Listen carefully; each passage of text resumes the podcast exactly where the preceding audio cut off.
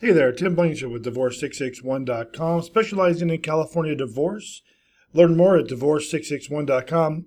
okay, we got that out of the way. So we're going to talk some specifics uh, right now.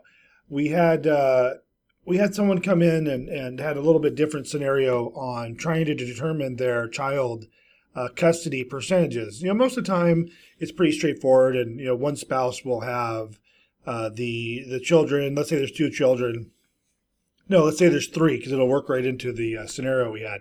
Let's say there's three children and uh, and uh, the timeshare is mom's going to have them, let's say, uh, seventy percent of the time or eighty percent of the time. It doesn't matter, but that's pretty straightforward. When you do the DissoMaster, you simply put that there's three children and uh, that the husband will have 20%, she'll have 80%, you know, whatever those divisions are, and, and the calculator works just fine.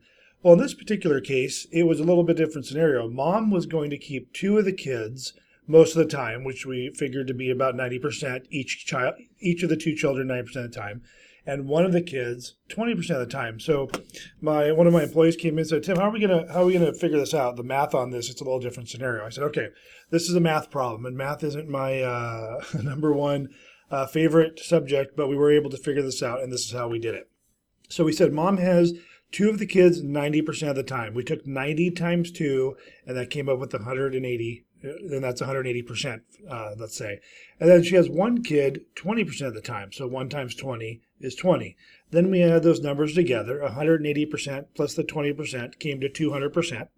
And then we divided that by the amount of children, which was three, which gave her uh, overall an average between the three kids of 66.66% timeshare over of the average of the three kids. So that's how you would do that.